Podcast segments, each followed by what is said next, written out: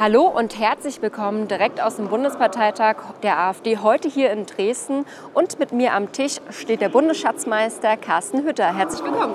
Vielen Dank, Frau Kahn. Herr Hütter, Stichwort Freiheitsrechte. Was ist denn bei Ihnen in Sachsen los? Ja, bei uns in Sachsen geht es gerade mal wieder richtig rund. Der Ministerpräsident, Herr Kretschmer, hat sich wieder relativ weit aus dem Fenster gelehnt. Ähm, es ist ja mittlerweile äh, deutschlandweit bekannt, dass er also die Vorschläge von Frau Merkel nicht nur übernimmt, sondern teilweise auch noch für Sachsen verschärfen will. Ähm, jetzt hat er es allerdings vollkommen übertrieben. Er hatte nicht nur unseren Parteitag hier in Dresden ähm, auf öffentlichen Seiten kommentiert oder beziehungsweise Texte dazu verfasst. Also er missbraucht gerade seine Amtsstellung und verstößt eigentlich gegen seine äh, äh, Neutralitätspflicht. Also ich finde dieses Vorgehen mehr als erschreckend. Und was sagen denn eigentlich die Wirtschaftsverbände und die Unternehmer denn zu dem Thema Freiheitsrechte und auch äh, des Lockdowns aktuell in Sachsen?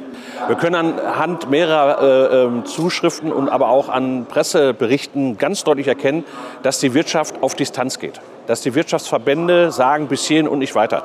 Hier stehen eine Menge Existenzen äh, auf dem Spiel und offensichtlich spielt man hier mit den, mit den Existenzen dieser Leute, mit diesen Unternehmern, mit dem Mittelstand.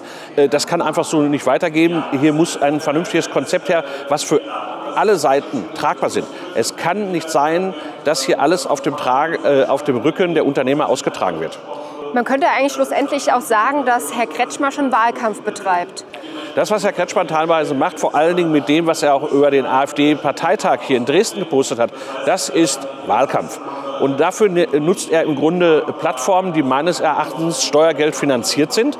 Das werden wir prüfen und wir werden dementsprechend werden wir Maßnahmen ergreifen, um genau dieses im weiteren Verlauf dieses Wahlkampfes zu verhindern.